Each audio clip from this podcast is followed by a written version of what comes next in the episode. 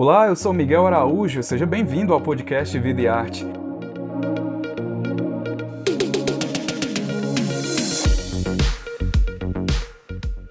Nessa nova temporada, a gente vai conversar com diversos artistas brasileiros.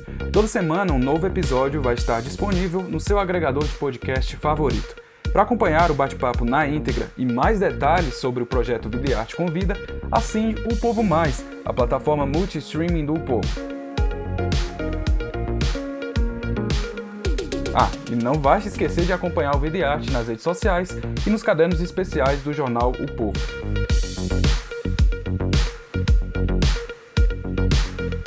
Neste episódio, o cantor e compositor cearense Daniel Peixoto fala sobre Tropiqueer, o terceiro álbum de sua carreira solo, a expansão da cena LGBTQIA+, na música brasileira e também a importância da religiosidade no seu novo trabalho. Olá, pessoal, sejam bem-vindos a mais um episódio do Vida e Arte Convida. Você sabe, o quadro de entrevistas do Caderno Vida e Arte com nomes de destaque, nomes relevantes da cultura brasileira. Por aqui, depois da uma olhada, já passaram nomes como Rafael Zulu, Getúlio Abelha, Pedro Sampaio, Projota e tantos outros. Hoje nós vamos conversar com o cantor cearense Daniel Peixoto, que lançou em maio seu terceiro álbum solo chamado Tropic Queer. O disco tem uma pegada de mistura de sonoridades envolvendo música popular do Nordeste, referências internacionais, mas sempre mantendo o pop e a música eletrônica na base principal. Com 15 faixas, Daniel traz também nesse álbum parcerias especiais, com nomes como Felipe Cato, Silvério Pereira, Getúlio Abelha e Di Ferreira. Mas essa é uma história que começou lá em 2005, ainda com sua banda Montage, quando se apresentou em festivais nacionais e foi importante precursor da cena queer atual na música brasileira. Teve a percussão representativa na cena eletrônica e foi até elogiado pelo cantor americano Justin Timberlake. Feitas as apresentações, agora eu quero conversar diretamente com o nosso convidado. Oi, Daniel, como é que você está? Obrigado por ter aceitado o nosso convite. Seja bem-vindo ao Videarte. É um prazer. Eu sou fã do Videarte, tenho um carinho enorme. O Jornal Povo foi o jornal que a primeira vez que eu saí na capa de um jornal na minha vida, então eu tenho um histórico de muito carinho e respeito por todos vocês aí. Obrigado pelo espaço. Então, muito representativo a gente estar nessa volta, digamos assim, falando do seu novo trabalho. E eu queria já saber, o álbum traz, né, como eu falei, essa mistura de sonoridades, com acenos ao forró, à guitarrada e até elementos internacionais, como a house music. Eu quero saber, Daniel, quais foram suas principais influências para esse disco? Em 2011, eu lancei um disco chamado Mastigando Humanos, que é um é, lancei ele na Europa, né? Eu fui morar na, na, na Europa, a gravadora era francesa, eu morava na Holanda por uma questão de conveniência. E lá eles é, costumam muito esse ritmo de misturar música tropical e latina com a base de música eletrônica, lá eles costumam chamar de tropical bass. Então, eu lancei um segundo disco em 2017, também nessa pegada, e o Tropiquia, ele é o fim da trilogia.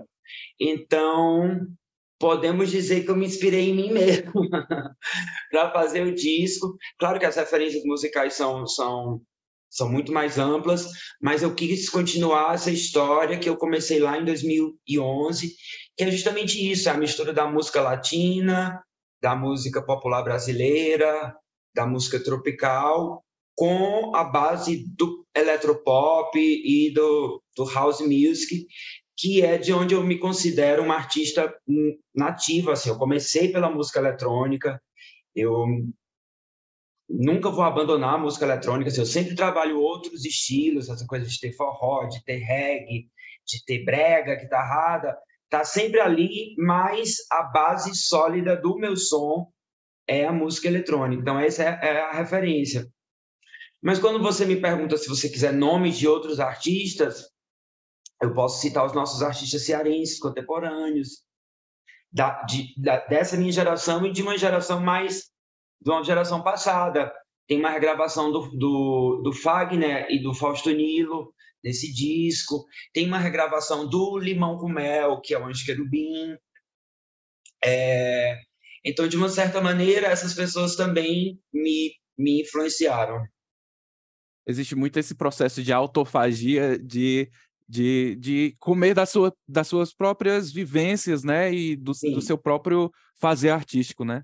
Quando eu comecei o projeto desse disco, na verdade, ele era para ser um EP só com covers. É, e comecei a lançar os singles dentro ainda dessa ideia. Tanto Postal de Amor, que é o cover do Fagner, como Anjo Querubim, que tem o Silvério Pereira, que é do Limão com Mel, La Isla Bonita, da Madonna, que eu gravei com Getúlio Abelha. A ideia inicial era fazer um disco só com, com versões de outros artistas que eu admiro. Depois de dois discos lançados, com músicas que eu escrevo e produzo, eu achei que eu poderia ter a liberdade para fazer isso. Só que essas músicas acabaram me inspirando a fazer coisas inéditas, autorais, e eu escrevi muitas coisas para esse disco e resgatei coisas que eu já tinha escrito. Tem uma música nesse disco que é a Tropiquia, que eu escrevi quando eu tinha, sei lá, 14 anos. E nunca tinha gravado e desenterrei, digamos assim. Por falar em Tropiqueer, mas na verdade agora eu quero resgatar o nome do álbum, que não é só o nome, né? Existe um, um conceito que rege né, as 15 faixas que estão presentes no trabalho, e ele veio com o conceito de ser um pós-tropicalismo a gênero, pelo que você diz, né? Ou a tropicalia gay também. Eu queria que você Sim. explicasse essa ideia e como ela se aplica exatamente no álbum. Tropiquia é como se, é o meu alter ego, no, é um personagem, o personagem do marinheiro, que eu inventei essa coisa para narrar uma história, né? O disco fala todas as músicas, a, o tema é amor, sobre óticas diferentes. E como marinheiro é, tem essa coisa de a fama de um, um amor em cada porto e de viajar e tal. Eu escolhi esse personagem do marinheiro para fazer e batizei de Tropiquia também com referência ao, à Tropicália, né, que tinha essa coisa muito parecida com o que eu proponho no álbum, de misturar as músicas, os, uh, os gêneros genuinamente brasileiros com uma coisa, com uma visão mais internacional, com uma coisa é, não tão exclusiva da nossa rica MPB. O tropicalismo pregava isso. Acho que o pós-tropicalismo, a gênero, tem a ver, começa com o nome, né? Queer, para quem não sabe o que é queer. Queer é do inglês estranho, esquisito, mas quando passou para uh, o inglês dos Estados Unidos, virou uma coisa pejorativa, como se fosse aqui no Brasil nosso bicha ou viadinho, alguma coisa assim. E a comunidade LGBTQIA+, lá nos Estados Unidos, apropriou a palavra como uma palavra de orgulho ao invés como uma palavra de insulto. Então tem o trocadilho dessa coisa do, do, da, do com tropiqueer, é, e essa coisa gênera, porque, enfim, está no meu trabalho desde a época do montagem, no meu eu lírico das composições, eu canto no feminino, no masculino, canto para uma mulher, eu canto para um homem. Então, o personagem é, é um personagem a gênero. Entendi. Você resgatou esse conceito que foi apropriado, né, do queer, e eu queria já enveredar para esse caminho de você, é, se ao longo desses anos de carreira você remontou ao seu período dentro da montagem, é, se você percebeu muitas mudanças nas expressões de artistas, artistas LGBTQIA+, no mercado da música, porque você está profissionalmente na música há quase 20 anos, né? O montagem surgiu numa época onde uh, era meio que um tabu falar sobre sexualidade na música, assim. A gente tem que ter olhar para trás e fazer um resgate e lembrar de Secos e Molhados nos anos 60, 70 e lembrar que assim, maioria dos, a grande maioria dos artistas da MPB, todos eles faziam parte, todos eles fazem parte da comunidade, quase todos, mas eles nunca é, levantaram bandeiras ou trouxeram isso como uma pauta é, é, relevante dentro do conteúdo musical. Eu lembro que quando eu era adolescente, no final dos anos 90, no começo dos anos 2000, tinha a Cássia Eller, que morreu em 2001, e tinha o Edson Cordeiro, e eles eram as minhas duas únicas referências de artista pop que eram assumidos e que traziam a pauta ah, da sexualidade dentro da questão artística. Quando montagem começou, eu acho, eu, hoje vendo, né, na época a gente não tinha essa consciência, mas hoje eu vejo que a gente estava fazendo uma coisa sozinha e todos os estilos de música, se você parar para pensar, se consolidam quando tem uma cena. Por exemplo, Seattle deu grunge, né? As bandas todas saíram de lá. O Mangue Beat do Pernambuco, aqui no Brasil mesmo, o funk. É... Agora, a pisadinha não é um artista só fazendo uma parada. Quando tem um caráter de cena, a coisa fica maior. O montagem meio que andou só durante o período que a gente começou. E acredito que ali a gente plantou uma semente para que outras coisas, é, outros artistas pudessem se expressar de uma forma mais leve com relação a esse tema. E hoje em dia temos essa cena, finalmente, e virou que virou, né? Eu acho que a, a Pablo Vittar, Linda Quebrada, foram pessoas é, fundamentais nessa virada de chave, são artistas pós-montagem, e daí surgiu uma série de outros artistas, não só gays, não só lésbicas, mas aí a gente começou a, é, a, a, a debater sobre gênero, sobre agênero, sobre, enfim, todas as coisas que ligam e que precisam ser discutidas e que já precisavam ser discutidas na época do montagem, mas não tinha, nós não tínhamos essa consciência, assim, acho que a gente fazia uma começava ali uma revolução mas meio que inconsciente, assim, a gente não estava ligado do que se tornaria, entendeu? E que bom que teve essa expansão, que ainda está tendo Sim. essa expansão, né? Porque, é, como você disse, a Pablo Vittar também, a Linda a Quebrada, tiveram. É, e tantos outros artistas também que, que fazem parte, são LGBTQIA, tem essa importância tão grande para expandir essa cena. Esse caráter de cena que eu te falei, quando acontece, eu lembro que lá em 2014, 15, foi quando eu entendi. 2015, a gente está falando de 10 anos depois do montagem. Foi quando eu entendi que isso ia se tornar cena, porque tinha a banda O, que, né, que eram dois rapazes gays e uma garota trans, e isso já estava sendo discutido. É, Johnny Hooker apareceu discutindo, trazendo esse tema.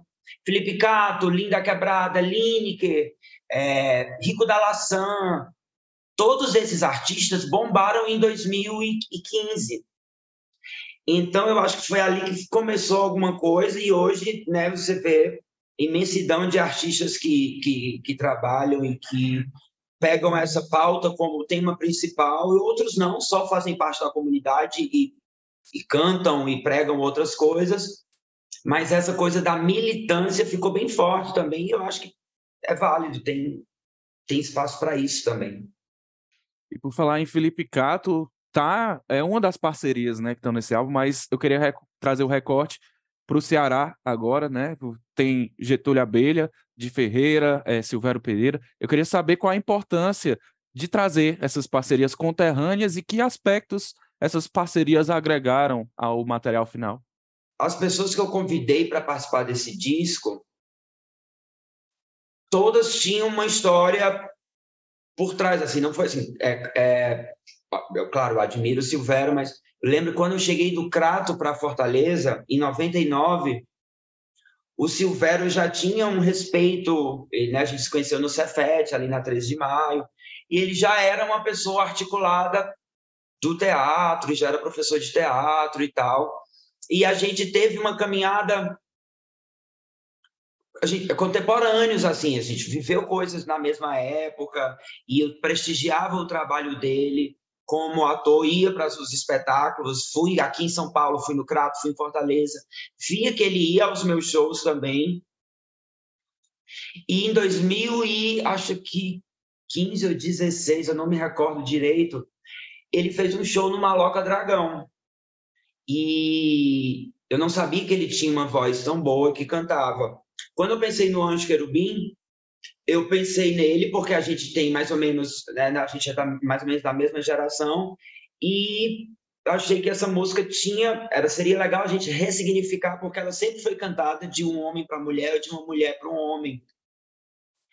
E a, a presença do Silvério como uma figura de um homem gay, assim como eu no Ceará, eu acho que dá uma força a isso tudo que eu estou pregando no disco. Para continuar acompanhando esse bate-papo, acesse O Povo Mais, a plataforma multi-streaming do jornal O Povo. O link de acesso está na descrição desse episódio. Até a próxima!